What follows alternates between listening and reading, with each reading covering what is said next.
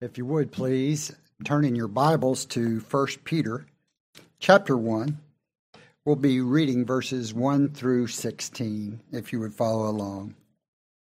Then we'll go to the Lord in prayer.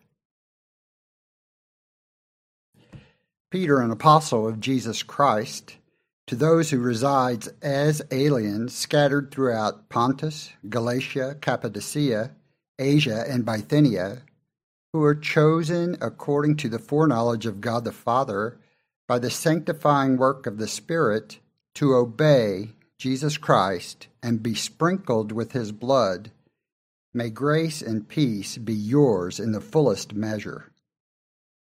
Blessed be the God and Father of our Lord Jesus Christ, who, according to his great mercy, has caused us to be born again to a living hope through the resurrection of Jesus Christ from the dead, to obtain an inheritance which is imperishable and undefiled and will not fade away, reserved in heaven for you, who are protected by the power of God through faith for a salvation ready to be revealed in the last time.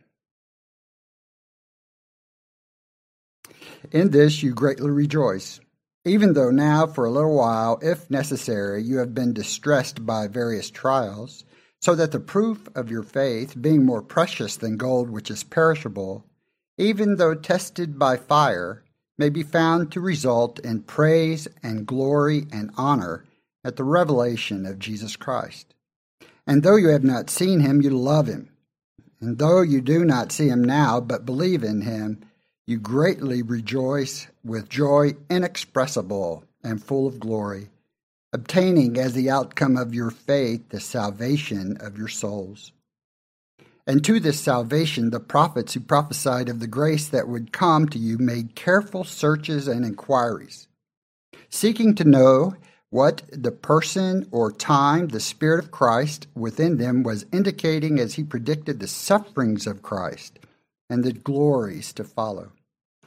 It was revealed to them that they were not serving themselves, but you. In these things which now have been announced to you through those who preach the gospel to you by the Holy Spirit sent from heaven, things into which angels long to look. Therefore, prepare your minds for action. Be sober in spirit. Fix your hope completely on the grace to be brought to you at the revelation of Jesus Christ. As obedient children, do not be conformed to the former lust which were yours in your ignorance.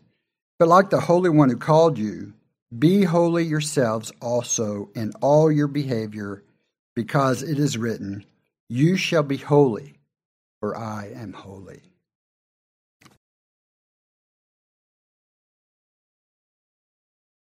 Well, Father, we thank you for this time, and we ask you to use it in the lives of each one that's here. You know the struggles, you know the battles that each one is facing. That's what Peter's talking about in our text today. So we ask you to minister and to meet the needs of your people through the grace that's found in Jesus Christ, we pray. In Jesus' name, amen. All right, well, if you're not already there, please turn back to 1 Peter now, just a real quick review. We're going through the life of Peter. We're now entering our third year in the study of this man. The man that we met in the Gospels who talked too much and said things he shouldn't have said and made promises he couldn't keep. That young man is gone. And now we have before us an old man, a man who's probably five years away from death himself who has finally become the rock that Jesus said he would be. Probably gray hair or missing hair, glasses that probably don't half work in that day, but he is now the statesman for the church. And that's the man that we're listening to today in 1 Peter.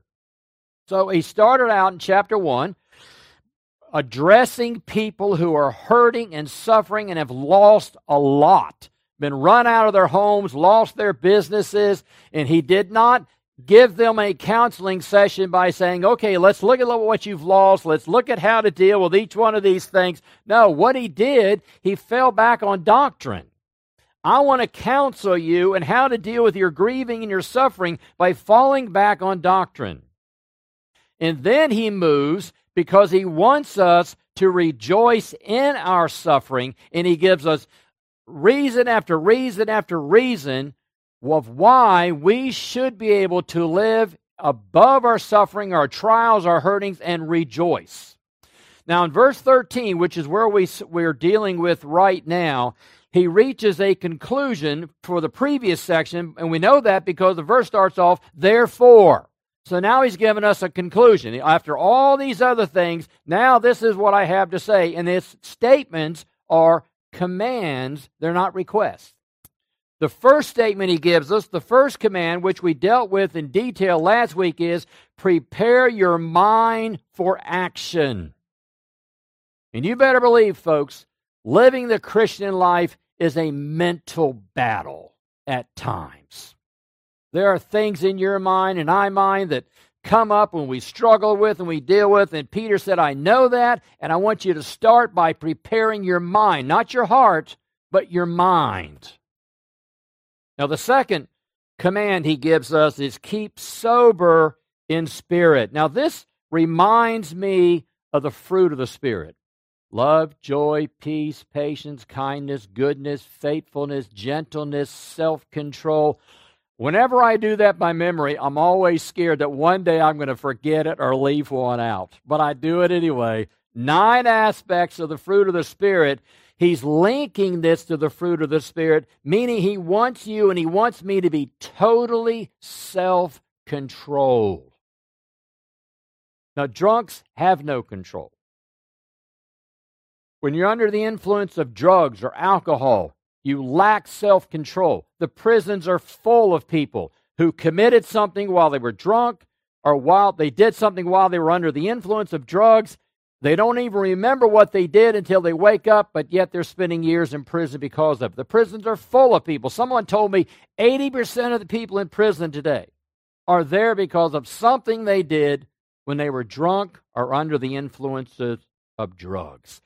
So Peter's saying, do not become intoxicated with your thoughts. And we can do this. All of God's people can do this. We can be carried away with our thought life. Whenever a problem comes into our life, what's, what do we do? Many times we'll jump to the worst possible conclusion. This is going to happen. I know it's going to happen. And many times it doesn't happen. So he says, do not become intoxicated or carried away with your thoughts. How do you do that? Well, one way you do it is prepare your mind for action. So he wants us to have a serious attitude when we're studying God's Word with this in mind. I, I had a quote from Chuck, Chuck Colson talked about. You remember after World War II, the Nazis were put on trial, and the trials were public, and people were able to watch them on TV. And he talks about a trial that took place, and a man that survived the concentration camps and was there to testify against some of the Nazis. And as he began to testify, Chuck Colson writes, he began to sob uncontrollably. Then he fainted, collapsing in a heap on the floor as the presiding officer pounded his gavel for order in the crowded courtroom. Was he overcome by hatred, by fear, by memories? No, it was none of these. Rather, as he explained to Mike Wallace, all at once he realized the man was not the godlike army officer who had sent so many to their deaths. He was an ordinary man. I was afraid about myself, he said. I saw that I am capable to do this. I am exactly like him. And that's what the Bible teaches us that we are all capable capable of doing anything so we must control our thoughts and prepare our mind for battle. So if something comes up and you want to go, you want to assume something or assume a negative or whatever it may be, and you don't have all the facts, don't go there. Don't go there. Don't go there. What's his next command in verse 13? His next command is fix your hope. Okay, where do we fix it? He tells us on the grace of God.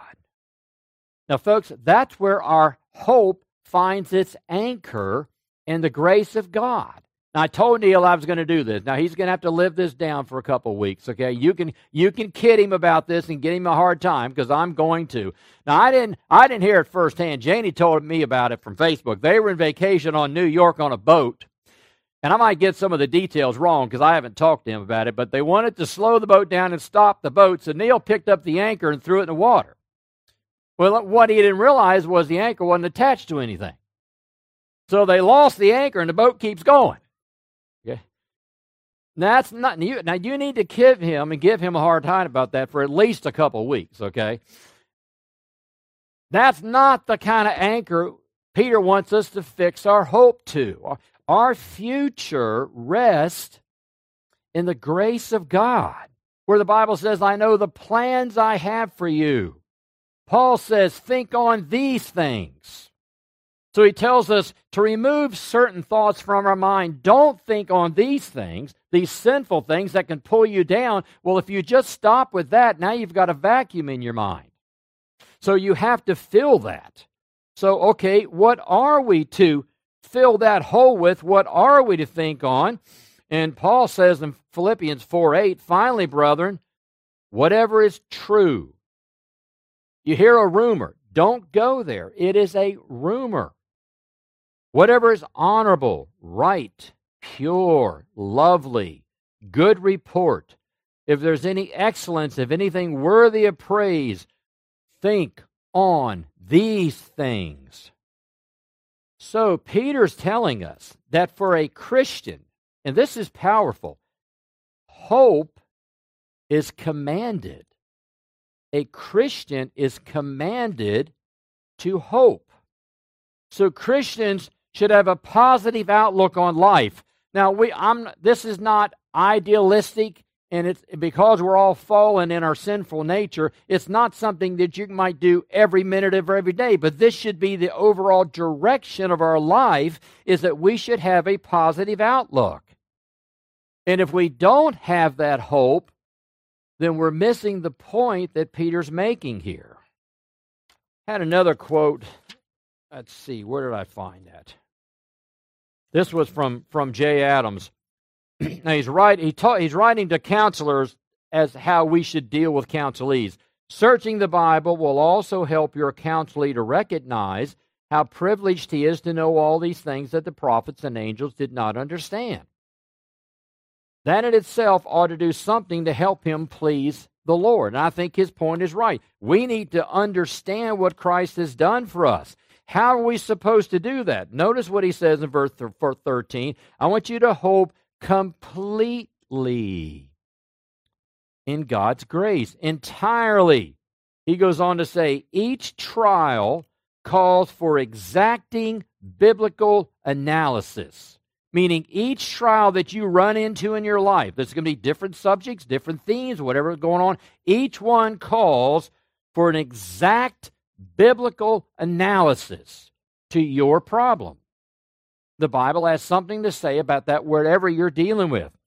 He said, analyze it in light of God's grace. He said, be level headed, or emotion will knock you off balance.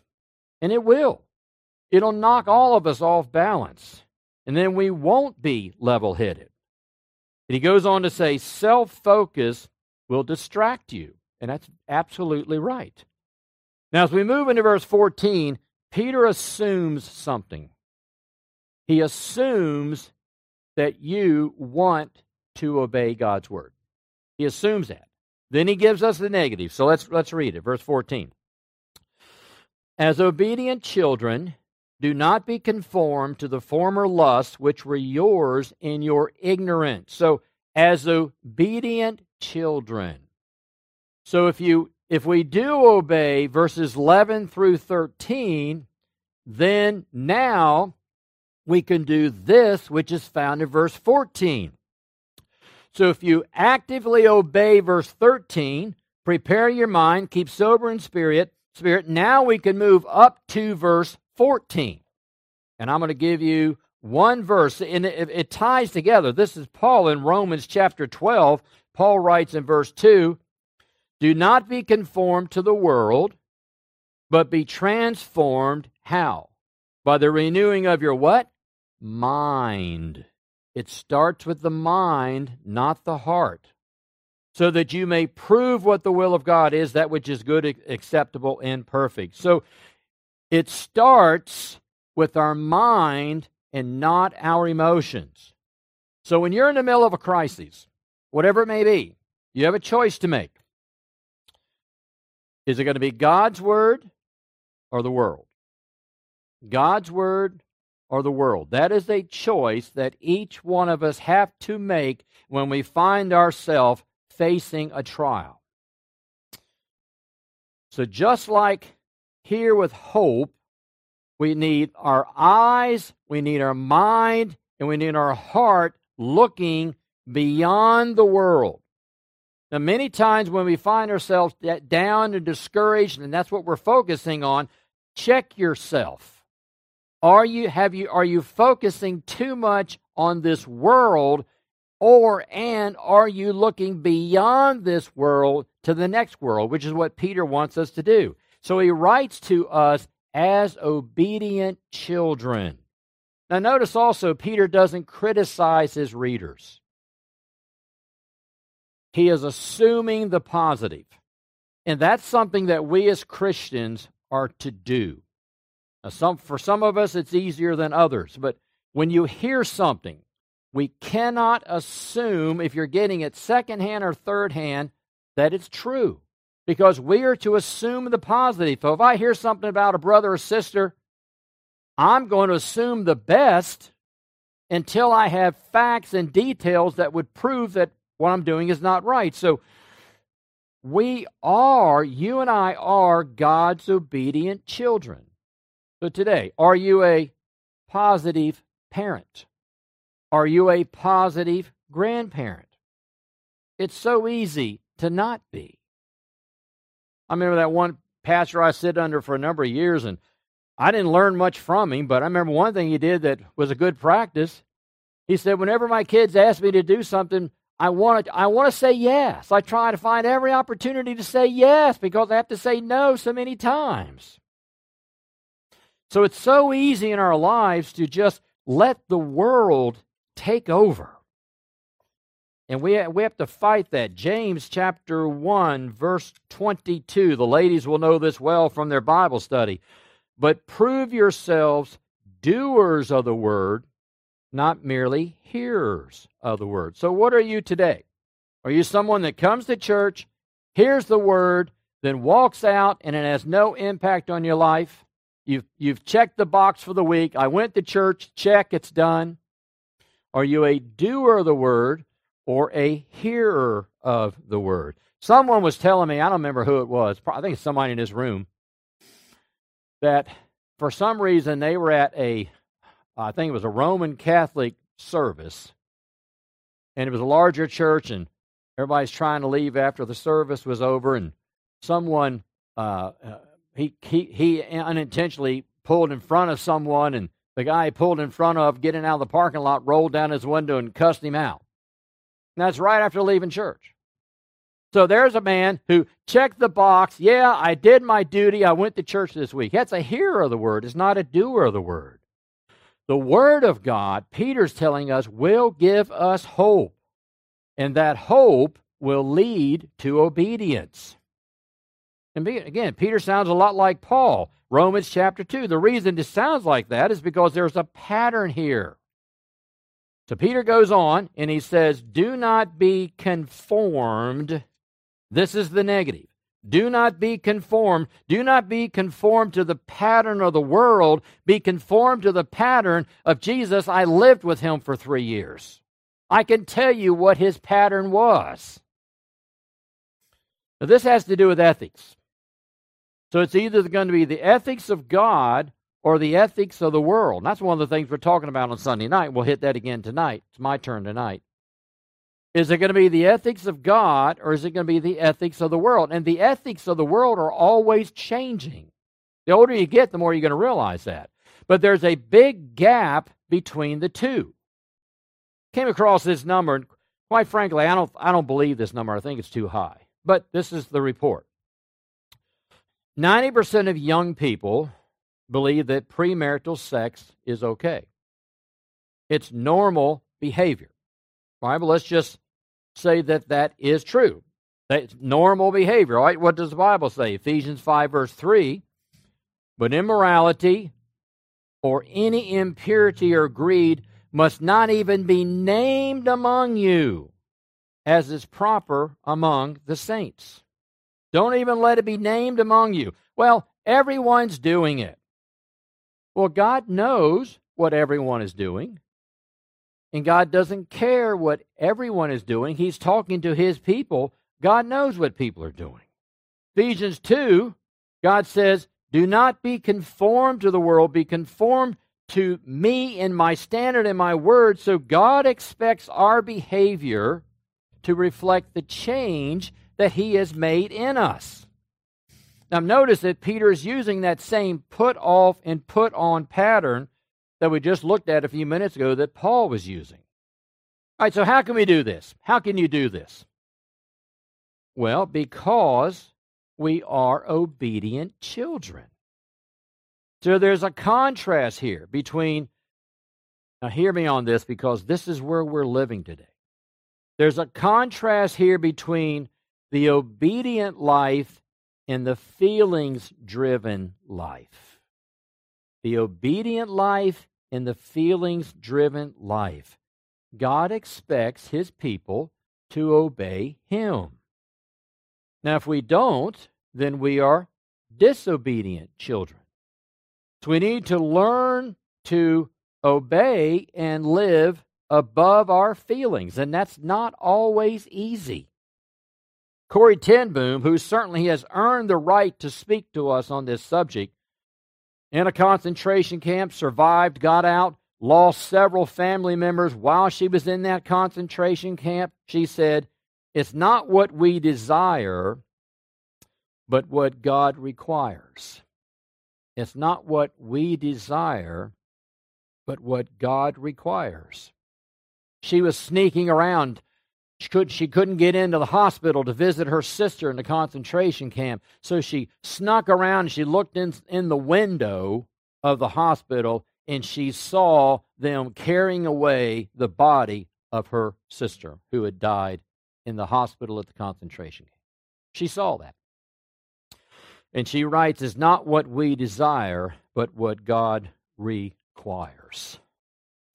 I'm going to go to Luke chapter 9 powerful words. Luke 9 23, where we read, And he, Jesus, was saying to them, If anyone wishes to come after me, he must deny himself, take up his cross daily, and follow me. Well, so, what Jesus wants us to do is to take our desires and just nail them to that cross. Nail them to the cross. So, at times, and this is hard for us, but at times we must obey God even if we desire something else. Even if we desire something else. Because that's exactly what Christ did. He obeyed. Now, as we move into 14, Peter's assuming something else. He is assuming salvation on the part of his reader. So here's the negative in verse 14. As obedient children, do not be conformed to the former lust which was yours in ignorance. So do not be conformed, do not be shaped by. And he talks about what how you lived your life in ignorance, lusts which were yours in your ignorance. Now, I'm, I'm, I'm thrilled that I remember some of my Greek, okay? But not to get too technical here, but this is in the genitive, which means ownership, possession of, this obedience should be something that all believers own.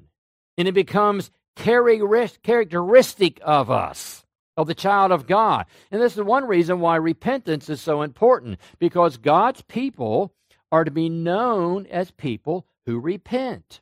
It should be common, it should be regular, it should be ongoing, not rare. And I was thrilled. I wasn't a part of it, but I just standing in the, and I heard something last Sunday night as people were going out the door, I heard one woman say to her husband, I need to ask you to forgive me for something. I need to repent of something. And she wasn't, it wasn't private. She was very willing to say it right in front of others because that is the way Christians are to live. We are sinners. We're saved by grace, but we're sinners. We sin all the time. So, repentance and obedience should be two marks of a believer. This is how one way how we tell believers from unbelievers. So the basic characteristic of a Christian is obedience. An unbeliever is characterized by disobedience. The unbeliever doesn't want to please God. He doesn't care. A believer does. So that's one way you can know you're around a Christian. Now, believers can do a lot of bad things. Think about David, what David did. Terrible things. Paul, Romans chapter 7, go home and read it. The great Paul writes in Romans chapter 7 What I want to do, I don't do. What I don't want to do, I do. Who am I? Now, we're all, we're all just like Paul. But you know the difference? Paul recognizes it, and it bothers him when he doesn't do the right thing. That's the sign of a converted heart. The unbeliever doesn't care. Paul is struggling. If you're struggling, that's a good sign. It's a sign that you're a believer. So now, Peter challenges us in verse 15 to be holy. This is the positive, verse 15.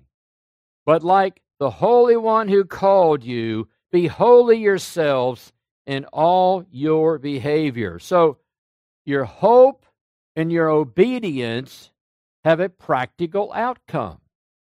You will be holy. Now, the word holy means different, set apart. And part of this, when we think of holiness, maybe we think of seriousness, and there's a, there's a side to that, but part of this is the Lord wants you to enjoy life. Even in, even in a woke culture, of our country's going the wrong direction, I love this country. And it grieves me what I'm seeing. But he wants us to enjoy life. These people that he's writing to in First Peter, they've lost everything. And he said, I want you to enjoy life. Have fun. Be holy. Holy means, in this case, robust spirituality. Robust spirituality. Now, God is different from anything in His created world. And we are to imitate God in what we do. As Van Til said, we are to think God's thoughts after Him. That's been one of the things we've been talking about on Sunday night. We'll pick it up again tonight. So, God is holy, and He has called us to be holy. A great book on this subject is R.C. Sproul's book, the Holiness of God. Tremendous book. And it's, it's an easy read. i encourage you to read it. But this holiness and this fun in life isn't to be limited to a few acts. Our holiness isn't to be limited to just a few acts. Well, I've come to church, or I read my Bible, or I prayed. No, this is to be our life. This is to characterize every aspect of our life, which means we shouldn't be too comfortable in this world. Don't get too comfortable here. So Peter says, Remember, you are aliens living here, chapter 1, verse 1. And the last part of verse 15 is to characterize all your behavior. So we're to be different from the world. If you hear all the world's doing this, okay, they're doing that. We're to be different. We are not to be like the unbeliever in our lifestyle. We are to march to the beat of a different drum. All right, next point in your outline in front of you how to make sense of your suffering, how to make sense of your trials. Only a godly perspective can change your anger. Only a godly perspective can change your depression and reset it on the fruit of the Spirit to today? Do you think that God has left you? Do you think that God is mad at you? Do you think that God is punishing you? Peter's point here, if you're a believer, is that he is not. Being a Christian means just in all honesty, that your conflict could get worse before it gets better. But ask the Lord to guide your thoughts, your mind, so that you can deal with the situation. It's, uh, it's, it's okay to pray and say, Lord, get me out of this situation. That's okay. But that should not be the first prayer that a believer would lift up to the Lord. The first prayer should be, Lord, help me to guide my thoughts and my mind. And then, Lord, if it be your will, deliver me from this situation. So Peter writes that he wants us to hope completely. Now, these little one words in the Bible are what trip me up sometimes. The word all or every. You know, he wants us to have hope, okay, but to hope completely. Now he's boxed me in. Now I have to have hope completely or entirely, every part. So a hope that divides us is not God's hope. He's talking about a 100% focus on God and His promises. I, there, when there were Christian bookstores, you don't find them anymore, but when there were Christian bookstores, they were selling books that contained nothing but God's promises. That, that was a great idea. Go through the Bible, look for God's promises, and then in your prayer life and your struggle, struggles and your trials, lift up those promises to God. Lord, you promised right here in this verse. You can hold God to his promises. It's okay to do that. Don't put your hope in a system that's not biblical. So be careful when you're talking to somebody, even if they're a doctor or a PhD or whoever they claim to be, even if, even if they claim to be a theologian or a pastor, be careful. Do not put your hope in a system that's not biblical. You know, I had this. I knew I could use it somewhere. Jenny gave it to me. It's not very long, so I'll, I'll use it quickly. The magazine in Newberry that interviews different people in the city and, and what they have to say. And so they interviewed, of the three, they interviewed a pastor. Let's see. Okay, he, he, this pastor, they asked him a question. This is the pastor of the Lutheran Church in Newberry. What motivates you in your career? His answer being able to share with people the good news that they are enough already in God's eyes. Read it again being able to share with people the good news that they are enough already in God's eyes. Seeing that freedom in people when they hear that news is amazing. That they are enough already in God's eyes. What do you think about that? Is the unbeliever enough already in God's eyes? No way. No way. The unbeliever wants to hear that they're okay. My, I've got my own simple lifestyle, and now you're telling me I'm okay with God? Great. That's exactly where I want to be. That's not what Peter is giving us. So don't put your hope in a system that's not biblical. And as you think about your problem, look for a biblical answer. Now, if your Bible is sitting on your home collecting dust and the pages are all sticking together because it's still brand new, that's not going to work.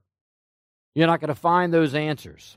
It's as if Peter says, once and for all, set your hope. Come to a conclusion yourself that when a problem comes into my life, whatever it may be, this is how I'm going to handle the problem. This is how I'm going to face it. Because if you wait until the problem comes, it's too late. Prepare your mind to produce hope. So God wants all of us as his children to live in hope. Athletes train. Now, Braden was on the football team and the track team, and he would go to practice. Why did he go to practice? Because he was hoping that the future would be better than the present, that he would do well because, in the game because he practiced. Students study for a test. Why do they study? They have a hope that the future will be better because they're studying and may get, get an A. I'd be happy with a C. But they, they want an A. And if they're stu- that's why they're studying, because they believe the best is yet to come. If not, why study? So Peter says, therefore, prepare your mind, fix your hope. That's a military term. It's moving to a particular kind of action on the part of the believer to a required hope. A required hope, not just an emotional feeling. So we are commanded to live anticipating a living hope, verse 3, from heaven itself. Now, again, I'm not talking about every second of every 24 hour day because we're all we're all down at times and we all struggle at times but this should be the pattern that we're that we're trying to live for so biblical hope becomes a spiritual reality the words of paul in that great chapter of 1 corinthians chapter 13 where paul talks about these things and he concludes in verse 13 by saying but now faith and hope abide in these three. So this is the to mark the Christian's attitude towards the future. Your health is breaking down, you just buried a loved one, country's going in the wrong direction, on and on we could go. This is to be the Christian's attitude to the future. Our hope is connected to our biblical faith. So it's trusting God's plan for your life and His sovereignty. We must trust Him now for the present and for the future. In Peter's word, completely. See, that word boxes me in.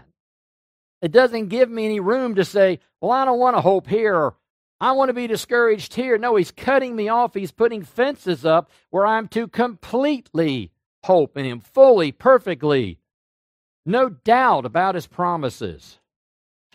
We all know uh, Romans 8:28. How about Romans 8:25? Romans 8:25 where we read, "But if we hope for what we do not see, with perseverance we wait eagerly for it." You ever thought about this? Hope is a form of worship when you're hoping and believing in God, you are actually worshiping God no matter where you are. So, this all ties together as a package. And it kind of falls back to the fruit of the Spirit, the aspect of self control. Preparing your mind for action, keeping sober in your spirit and your mind, fixing your hope completely on the grace of God See, the mind is the door that controls your life, not your heart, but your mind. So, one thing we learn we are not to be passive. We're not to just sit back. We're not to be passive. We are to think deeply and biblically. Go over in your mind what Peter says that God has done for you. And when you realize what Christ has done for you, folks, it will produce hope. It will produce hope. Now, if it's not producing the mind in, in your mind hope, then go back and start over where Peter did. Read through what he's given us. Then, when he says, therefore, he's assuming that you are now ready because of what he's given us already. You now know what Christ has done for you, and it will produce hope. So, we are commanded here to have hope in our suffering commanded to have hope in our suffering. So as you're caring for that loved one who's declining and going down day by day by day, we're to have hope in our suffering, especially if that loved one's a believer. Stuart just passed away recently. From my understanding, from what I've heard from people involved, he did not suffer long. That's a blessing. A blessing. So Jay Adams said, If you are not hopeful, you are responsible for your failure. If you are not hopeful, you are responsible for your failure. And he goes on, so don't blame God. Our attitude must be right.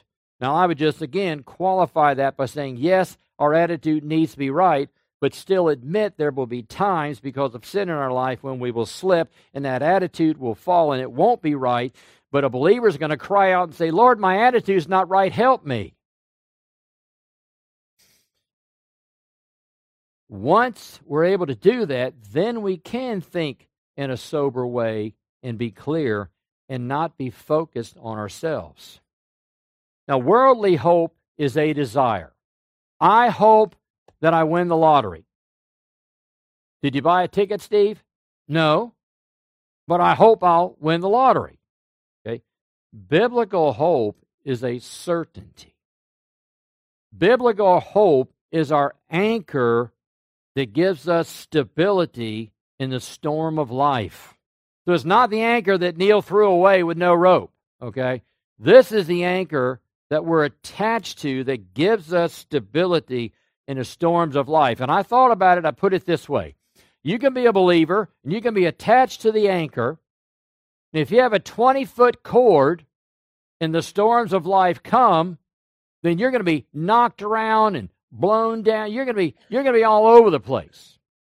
But the closer you get to the anchor, the more you can cut that cord from 20 feet to 5 feet. When the storms hit you, the wind's blowing, you're not going to be knocked around as much because your connection is more it's closer and you're tighter tightly connected to the anchor. The closer you are to the anchor, the less you're going to be blown away. The last thought biblical hope is an anchor that gives us, gives you, gives me stability in the storms of life. Let's pray. Father, we thank you for these words from Peter, a man talking to folks who have, in many cases, lost everything. And he gives them reasons that they should be encouraged. We all need this, Father. We're all facing trials of different kinds. And so I pray, Father, that you will connect us to the anchor and draw us closer to the anchor of Jesus Christ. I pray, pray in Jesus' name. Amen.